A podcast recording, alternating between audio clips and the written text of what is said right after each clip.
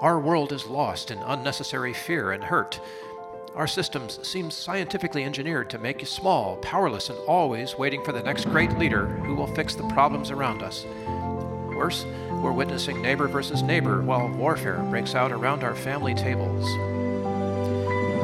But you have access to a spirit, a strength that enlarges and empowers you. Even better, you don't need to wait for the next big movement.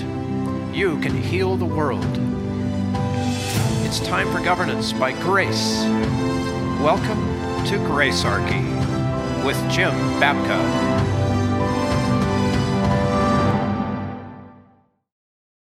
So, Jim, thanks to Gary Nolan, whose show you appear on regularly, we have this amazing audio from an interview that Gary did with Perry Willis from wartruth.org. And Perry's been on our show before, but there's something special about this interview, right?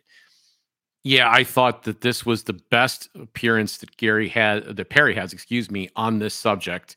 Uh, despite the fact that they're going through, you know, a radio show, which has, you know, unlike our podcast, has to keep stopping for commercial breaks and and bumpers, sure. you know, coming in. Hey, it was, you know, so more, much past the hour, so there won't be any video for you to watch here, but it's a concise review of U.S. historical interventions. Yeah, and is it ever concise? We'll come back at the end with a little wrap up, but I want to say thank you to Gary and Zimmer Radio Network for sharing this footage with us. And uh, here we go, everybody. I watched as they debated foreign policy, and I watched as the uh, as the Republicans were supporting the same errant foreign policy we've had for over a hundred years. So I I called uh, on Perry Willis uh, to come on the program uh, to explain the history of American war, and it is not what you were taught in grade school.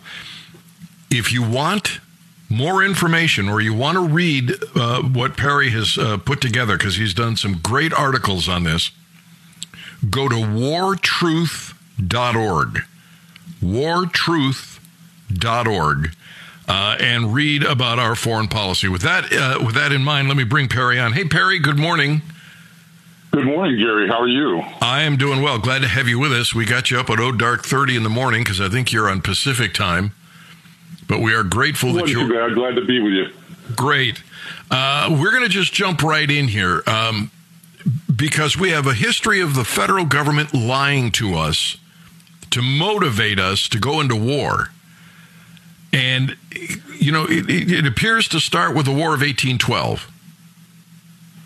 Yeah, uh, it goes back to the very beginning, and, and pretty much every single war that we've ever been involved in has had the same features. And what I like to do is I like to look at each war and ask four questions: Did it defend freedom? Did it defend defend America? Did it make the world a better place?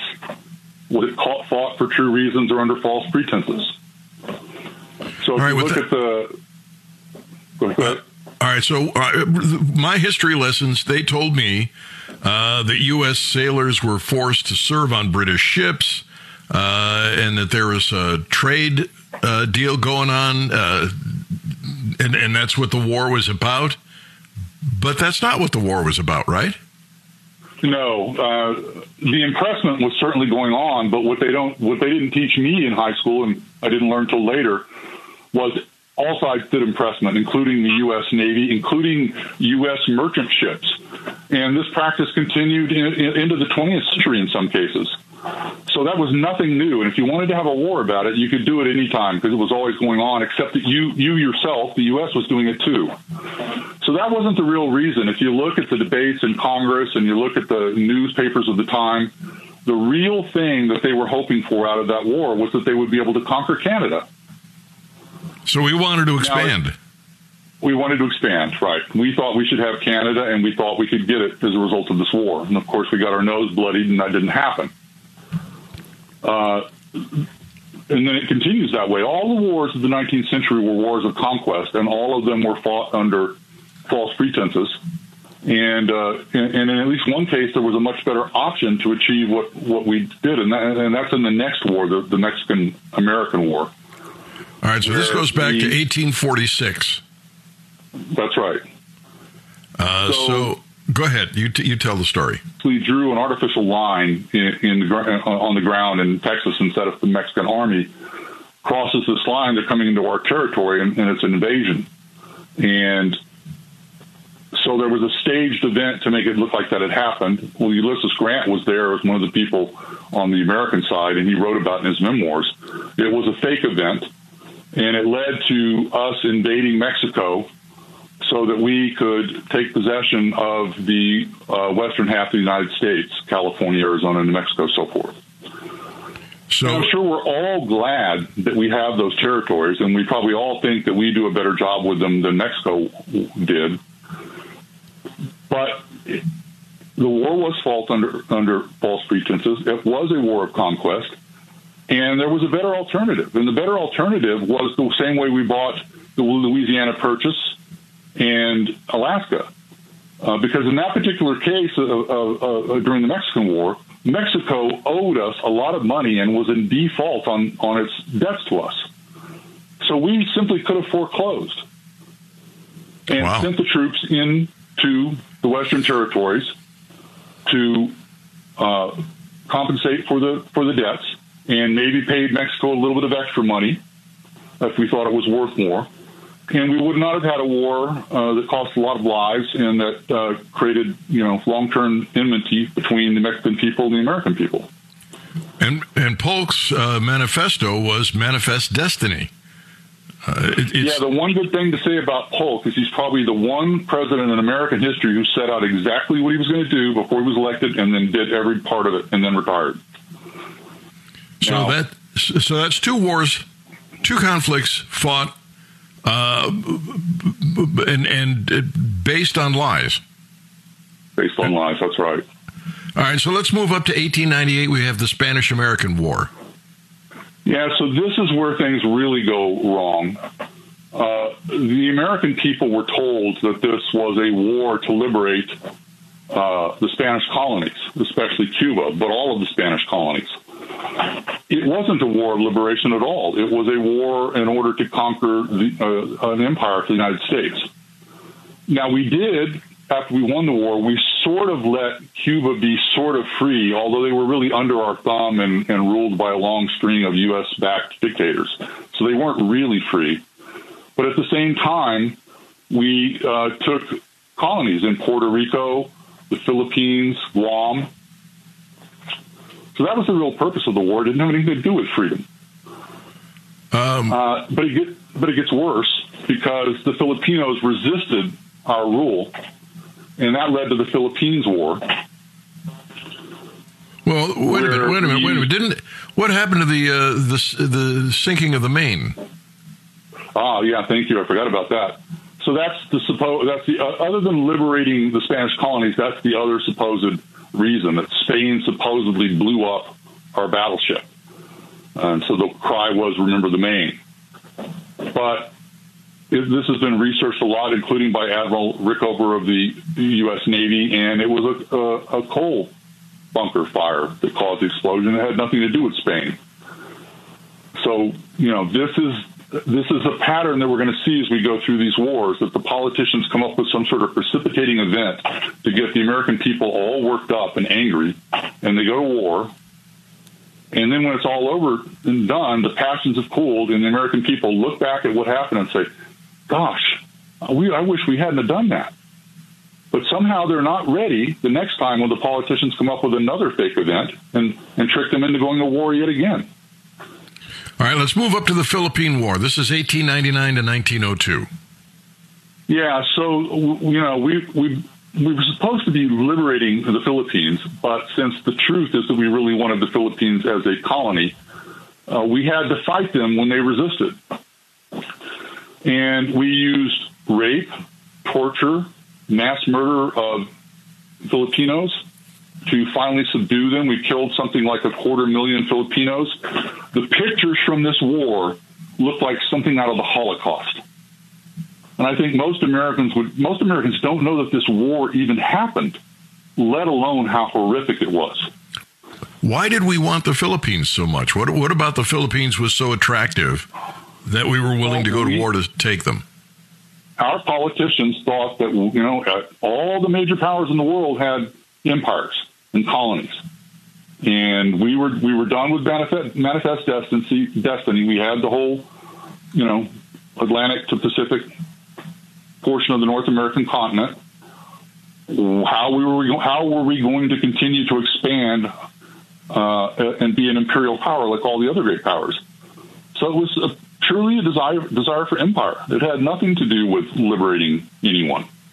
Well, couldn't couldn't the United States, because that was the way it was done uh, in the 1800s, couldn't they have just said, uh, "We're going to conquer this land and make it ours"?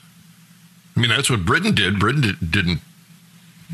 I, they couldn't have because, fortunately, there was tremendous opposition to the Spanish American War among the American people. And uh, famous people like Mark Twain were involved in the opposition. A lot of uh, ex presidents were involved in the opposition to the war. In fact, if memory serves, the vote in Congress for the war was pretty close. So, absent the propaganda that we were going to liberate these colonies, I, I, don't think the American people would have supported the war, and I don't think it could have been approved in Congress. So, it had to be based on a lie in order for it to happen. All right, we got to move forward here, but I'm up against the clock. I have to take a break. Uh, Perry Willis is with us, author, and uh, he's done some terrific research. If you want to look at some of the things that he's written uh, it, it, to, to do your own homework, go to wartruth.org because now we're going to go into the 20th century and see what we've done that uh, that uh, has made us less safe. Gary Nolan Zimmer Radio Network. It is 9:51. Glad to have you with us on the Gary Nolan Show. If you just turned the radio on, we're talking with Perry Willis. He's done a great deal of homework uh, dealing with uh, U.S. involvement overseas. Uh, I was inspired to do this after watching uh, the Republicans debate. Uh, going after, uh, you know, spending more money in Ukraine, and their concerns about China and how we have to do this, and if we don't do this, it blah blah blah. It just made me crazy. So I invited Perry Willis on, who's done all this work, and you can uh, you can review his work because it's it's up there on the uh, on the World Wide Web. It's wartruth.org. Wartruth.org. Uh, and if you've got any questions, I want you to feel free to call us. Uh, 800 529 5572. We're now jumping ahead to the 20th century and Teddy Roosevelt. Uh, and uh, what you're telling me, Perry, is that Teddy Roosevelt practically created Japan? the Empire of Japan. Yeah. He. Uh, so this is kind of a fallout uh, from the the, the, the Spanish American War. Uh, Roosevelt is very impressed by the Japanese. In fact, his his views are very similar to those of, of Adolf Hitler's. He subscribed to the same racist Aryan theory that the Nazis did. He believed it was the right and duty of Aryans to conquer darker people. Uh, he foreshadowed Hitler by adopting the Japanese as honorary Aryans. And he proposed a Monroe Doctrine for the Western Pacific that encouraged Japan to conquer an empire. And he gave Japan their first imperial victim, which was Korea. I mean, this the, is a date that I really this that? is the same country we've had a military presence in since the 1950s. Yes, yes. And we'll be getting to how our U.S. politicians created the current situation uh, with North Korea as we go along here. Uh, but this is kind of the start of that. The whole process that leads to the, to the division of Korea starts here. And it's a date that I think Americans should remember the same way that they remember Pearl Harbor. And that date is November 28, 1905. Because on that day, Teddy Roosevelt closed the U.S. Embassy in Korea and invited the Japanese to conquer the country. How did he invite them to do that? He just to say, "Hey, come in and come in and conquer the country. We're not going to oppose you. We're closing our embassy. In fact, here you can have our embassy."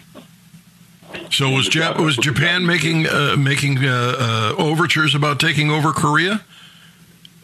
They were interested in basically emulating us and the British. We had just conquered a an empire in the Western Pacific, and they thought, well, we're we want to be a major power too. We want to have an empire also. And Teddy Roosevelt thought that would be a great idea. And he said, why don't you make Korea your first colony? You, you, now, we actually have proof that he, he invited them to do this. Yes, yes. If uh, your listeners would like to learn more about this, the best book on this subject is by James Bradley. It's a book called The Imperial Cruise. And it lays out all the points I've just made. And again, this is history. It, it's all based on primary sources, too.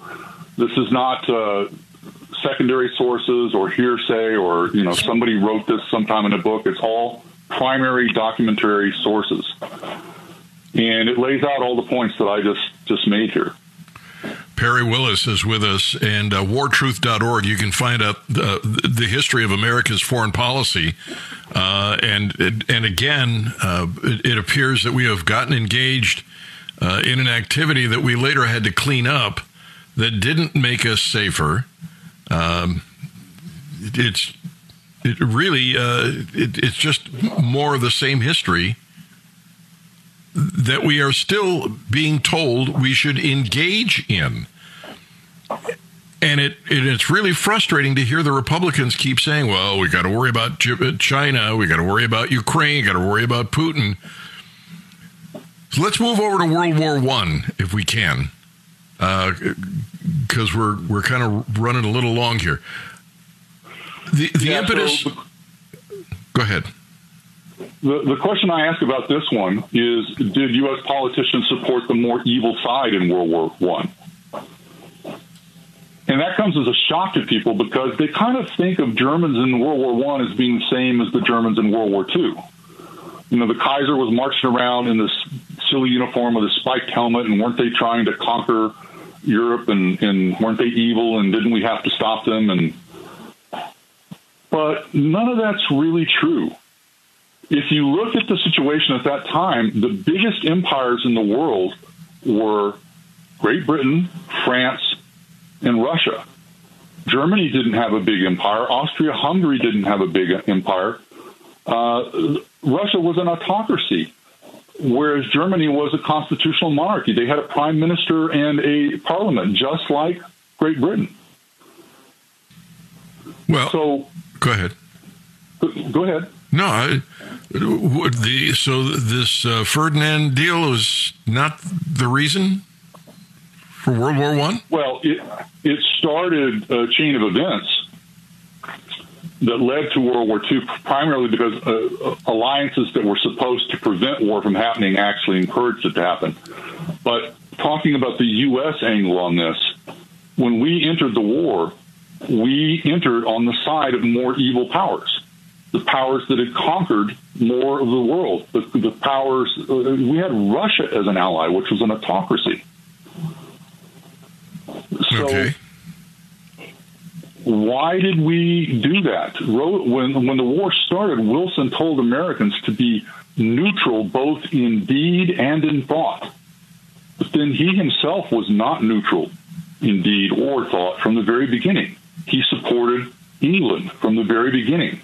And the way that we did that was we honored the British blockade which meant effectively that we were trading with France and Britain, but not Germany. We would let Britain stop our ships, our merchant ships, and not let them go to German ports.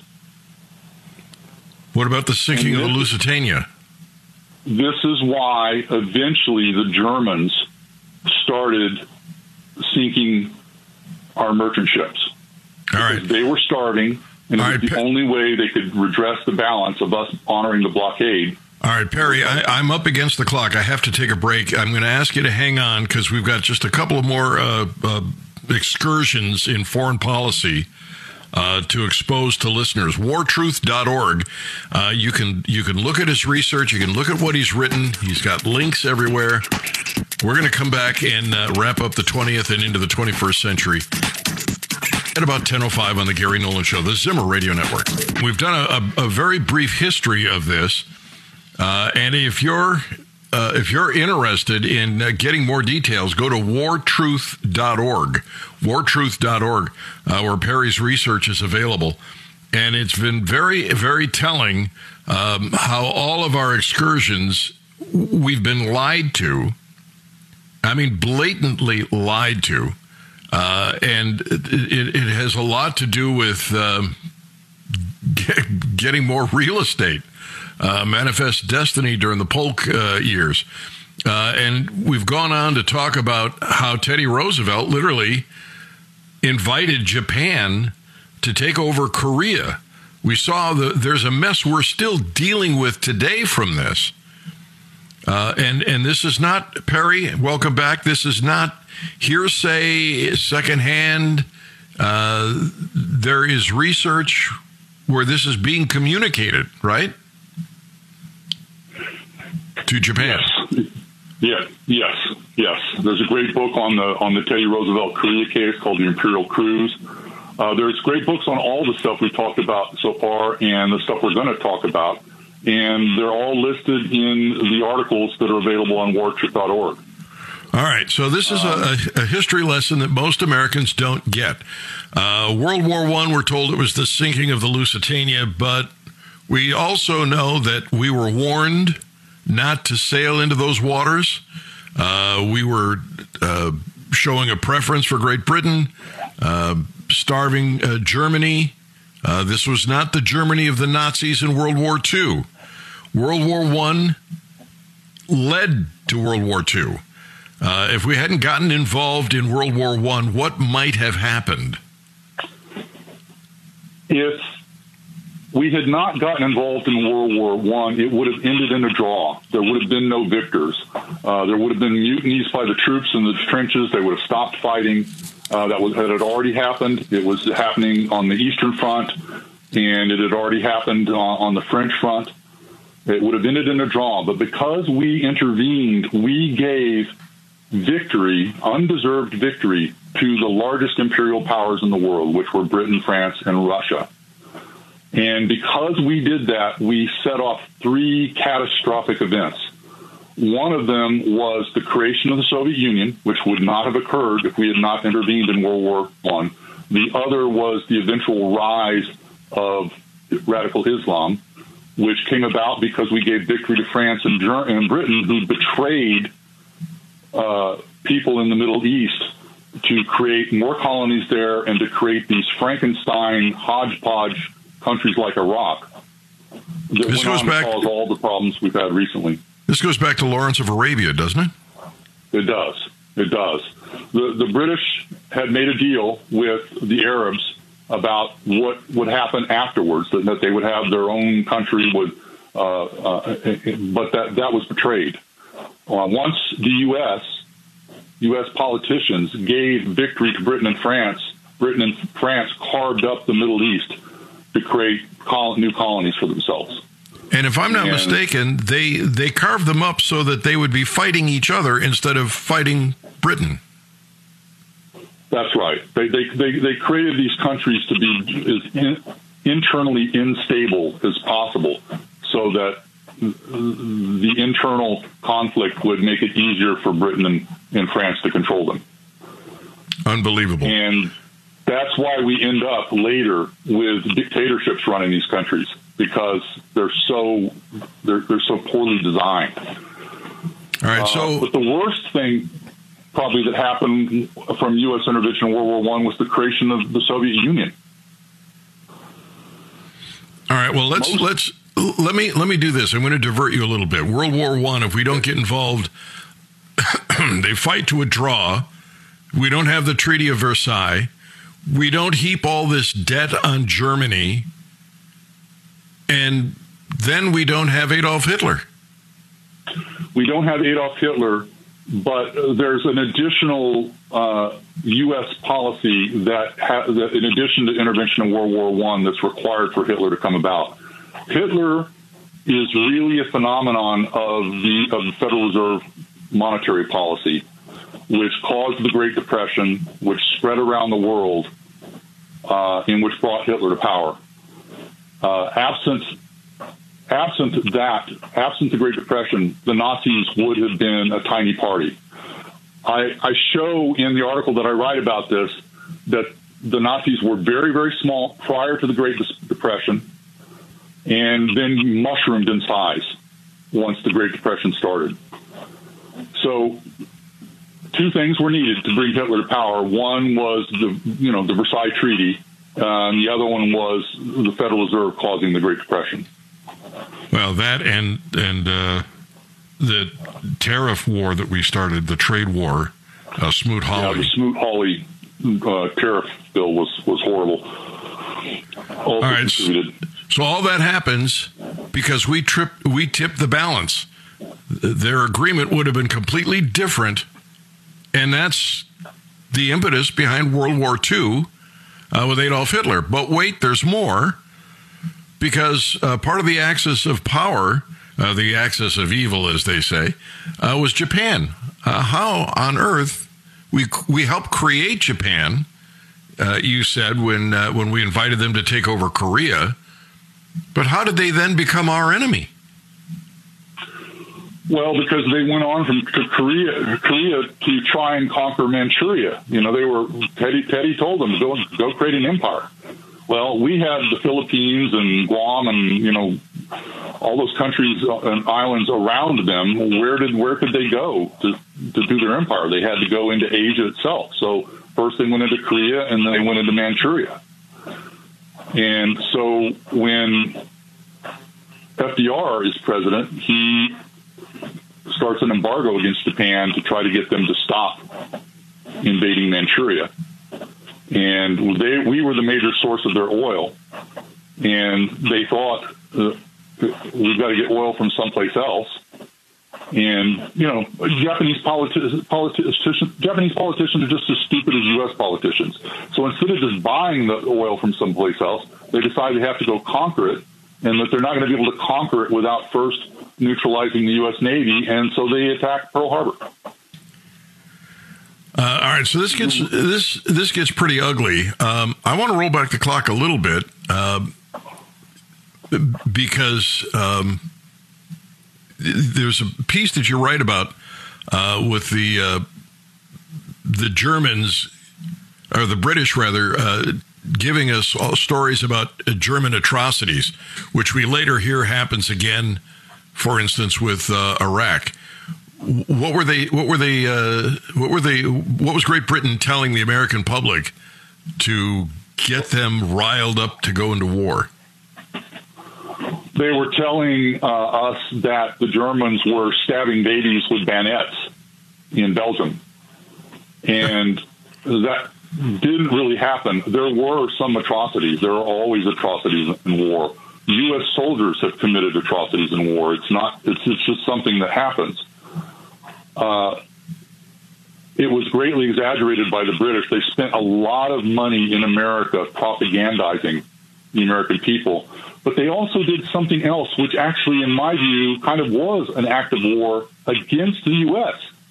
They cut the transatlantic cable so that Germany could not communicate with the U.S., so that only Great Britain would be able to tell the American people their version of what was going on. Wow. That is amazing. Uh, and most of us did not learn any of this in school. Government schools were not teaching this. Um, That's right. All right. So none of this made us more secure. Uh, ultimately, it leads to uh, more deaths. Uh, this is how Adolf Hitler ends up in power we got to go to war now. Now we've now we've been attacked by Japan at Pearl Harbor. I want to stick the Soviet Union in here real quick because uh, uh, this is this is really to me almost the biggest uh, negative outcome of our intervention in World War One. A lot of people don't understand that there were two Russian revolutions. The first one deposed the, the Tsar, and the second one, which which came uh, nearly a, a year later, created the Soviet Union. So, how is it that U.S. intervention caused that? Well, the, the, the Russian troops were mutinying; they didn't want to fight anymore. When we got in the war, that gave the Russians increased hope that they could achieve victory. Plus, we started giving them money to stay in the war. the result of that was that the discontent of the Russian people continued, and the only people that were saying, oh, "We're going to get you out of the war," were the Bolsheviks. and so eventually the Bolsheviks take over. If instead, and, and right after we entered the war, the Germans put Lenin in a sealed train and sent him to back to Russia to, to make exactly this happen, so that he would take Russia out of the war. And basically, what Germany was calculating was okay, we've gained a new enemy in the United States. We need to get rid of one of our other enemies, which we can do by having Lenin go back to the Soviet Union, to Russia. So, absent our involvement, the war would have ended before there was time for the Bolshevik Revolution to take place. And there would have been no Soviet Union, there would have been no Cold War, there would have been no Vietnam, no North Korea, probably no Red China. And the tens of millions that Stalin murdered, and the tens of millions that Mao murdered, and the millions that Pol Pot murdered would not have died, probably.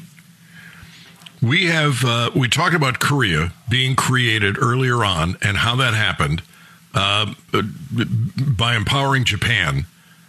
But now we have Korea split in half, north and south. Harry Truman somehow is part of that that makeup. Yes, yes. So at the end of World War, we had a very simple-minded way that we fought uh, the war in the Pacific we we were just intent on defeating Japan, and we didn't give any. We, I say, U.S. politicians at the time, did not give any thought to what things would look like after the war. So, as the war is winding down, we've got this big problem that we have to garrison these places that the Japanese had conquered. And how can we do that? How, where we don't have enough troops.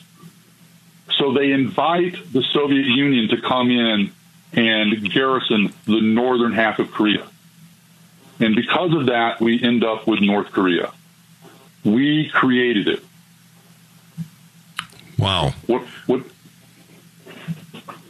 uh, it's just it's just amazing how all these pathologies develop, and it, and they're all based on lies, and they're still being promoted to this day. Yes, yes. Uh, we, always told that, that, that somebody is this great evil that if we don't stop them, there will be disaster. You know, with Saddam yeah. Hussein, we have, have to stop Saddam Hussein, or there will be disaster. All right. We've been doing this now for almost an hour, which is an ungodly a long time uh, for a, a, radio broadcast. But I'm going to bring it on for just a few more minutes because we're going to talk about this this uh, Ukraine China deal and and and Russia and and uh, Taiwan and and see if we can put it all together and wrap it up. Perry Willis, our guest, wartruth.org on the Gary Nolan Show, the Zimmer Radio Network. Perry Willis is with us. I invited him on the program uh, because he's done a great deal of research on America at war, going all the way back to the 1800s. Uh, and it is a, an education that you're not getting in public schools. And what it seems is that uh, every time we got involved, it's because our government lied to us. Uh, to get us uh, to compel us to go uh, to war. Uh, I know that uh, when we went into Iraq, we were told that the Iraqi military was in Kuwait uh, taking babies out of incubators. Uh, but that wasn't really true. Uh, that was actually a, a, Kuwaiti, a relative of the Kuwaiti ruling uh, uh, uh, government lied to the American public. Is that right, Perry? Yeah, that's right. and the other thing our politicians didn't tell us then was that our own U.S. ambassador to Iraq, April Glaspie, had basically given Saddam Hussein a green light for that invasion. Uh, and if so, I'm not mistaken, Kuwait was cross drilling for oil into Iraq. Yes, yes, yeah. We weren't American people weren't told that either. And then it gets worse because in order to invade Iraq, uh, we had to station troops in Saudi Arabia, and to get the Saudis to do that, we faked satellite photographs showing the Iraqi army masked on the Saudi Arabian border. It wasn't true. They were fake photographs. I remember that. I remember that the not only lying to us, they were lying lying to the Saudis. I remember and we station troops there. We do the invasion out of there, and we all know what that leads to later with Osama bin Laden. Uh, so everything we do recoils and blows up in our face, and it's right. because we're I- I- trying to do our politics. I, I got to get some phone calls in here, at least a couple of questions for you. Uh, but I want to wrap this thing up. Uh, based on our history, does it make sense for us to be sending billions of dollars uh, in military equipment to Ukraine? I don't think so. I, I think Putin is evil. I think his invasion of Ukraine is evil. I would like to be able to believe that this would be the first intervention in our history where the results turn out good. But I just cannot ignore the verdict of history. Something is going to go wrong here. It is going to blow up in our face.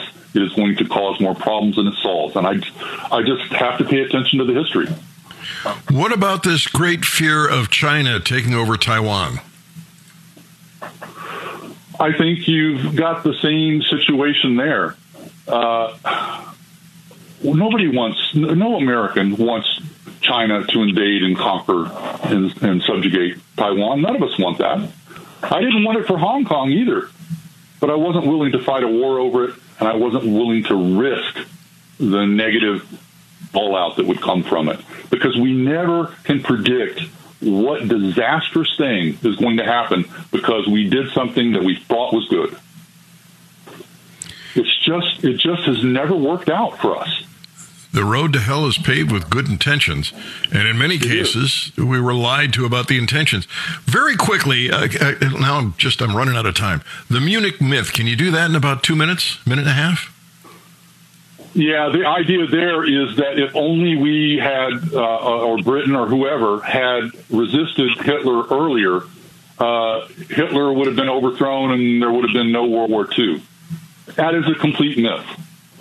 At every juncture, Hitler was in pretty much a no-win, a no-lose situation. When he put troops into the into the Rhineland, uh, even if the French had pushed the troops back out, the, the German people would have seen Hitler as a hero. They wouldn't have overthrown him for that. And in the Czechoslovakia crisis, Hitler wanted war. He didn't want that agreement. He wanted to go to war right then and there because he thought he had an advantage. So this idea that if we had just resisted Hitler earlier, things would have turned out different is a complete myth. And this myth goes on to haunt us. It haunts us in Vietnam. This the whole domino theory thing is a, is a consequence of this Munich myth that you got to stop them early. Yeah, I remember the uh, domino theory being the excuse uh, behind uh, Vietnam, and eventually Vietnam won. We left, and now we're doing business with them. Yeah, things ended up okay, didn't they? And I got and you got to I got to add that really the the domino theory ended up happening because we intervened. Because we intervened, we destabilized Laos and Cambodia. Absent our intervention, there would have been no Cambodian killing fields. Keep keep the lines of communication open through trade, uh, that, and that does not Yeah. make you an isolationist. Um, Perry No, Willis, isolation is when you say, I'm not going to trade. right? Perry Willis, uh, thank you so much for that uh, for that history of America at war. Well, thanks for giving me the time to do it. I, I appreciate it. So uh, Gary uh, was moved, as you heard during the interview, by the fact that all virtually all the Republican candidates at a debate in this. This was recorded on August 28th. Yeah, yeah. This is this is uh, before the Israel Gaza Yeah. conflict. It, it precedes it by by almost uh, m- well over a month. Yeah. and he was concerned about the fact they all wanted to go rushing into Ukraine. Uh, They all wanted to continue to spend money on Ukraine. Uh, they all wanted they that they were scared of of Putin, and they said that it was wrong that the U.S. would lose its leadership place in the world, which meant projection of military force. Uh, uh, this is bad both on a budgetary basis. We're running, you know, a thirty-three trillion dollar national debt um, that's built every year by compounding deficits, and it's also bad because there's blowback from intervention. And so I, I, thought that this was a great performance. This covers a lot of ground quickly. People could go back. I want to encourage them. If you're listening to this show and this moved you, we have we we time stamped out this entire episode. You can go if you're looking for just one thing and you want to clip it and share it with a friend, or clip it and share it on social media, or clip it and share it on your podcast or YouTube page. You're free to do so. In fact, I hope you do. Uh, get the word out on this. Um, that's that's you know kind of where my head's at on this. Yeah, it really moved me. Of course, you know when we interviewed Perry, I was profoundly moved by what he had to say and by wartruth.org. And after listening to this, Jim, I had to sit down and I wrote an essay. You wrote an essay? Yeah, I had to. Um, part of that came from a post conversation that we didn't record with you about how freedom isn't free. Mm-hmm. And uh, that's the title of the essay. And I can share a link if everybody wants to know that. But uh, people, this is really incredibly uh, moving stuff.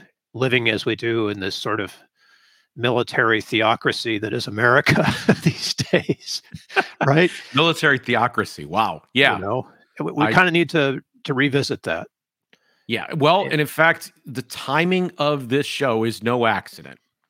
We put it out there uh, at, at this week here in November because we're coming up upon the 11th day of the 11th month, which was originally Armistice Day.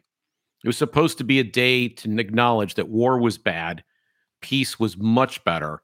And this was the war to end all wars. We were going yeah. to choose peace from here forward. Yeah. Of course, we know history had other things in mind, and that this very war itself was part of what made so many of the problems that followed in the 20th century, and in some cases haunt us right now to this very hour. And I, so for that reason, I don't like calling it Veterans Day. I think it kind of cheapens the whole thing and turns it into a way to sell mattresses and give away coffee. Uh, I just don't think that's the point.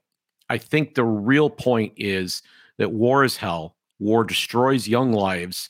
Uh, war should not be entered into lightly, if ever. And Armistice Day, coming back to this sense of peace, I would like to restore that title. I would like to restore that sentiment. I would like to see instead of more war, more grace. And obviously, if people understand, I think the was, this was clear in the interview. If people understand the history of these things, they're going to be less susceptible to the myths that politicians put out in front of us because war, after all, is the health of the state. And war being the health of the state, neither of those things are grace.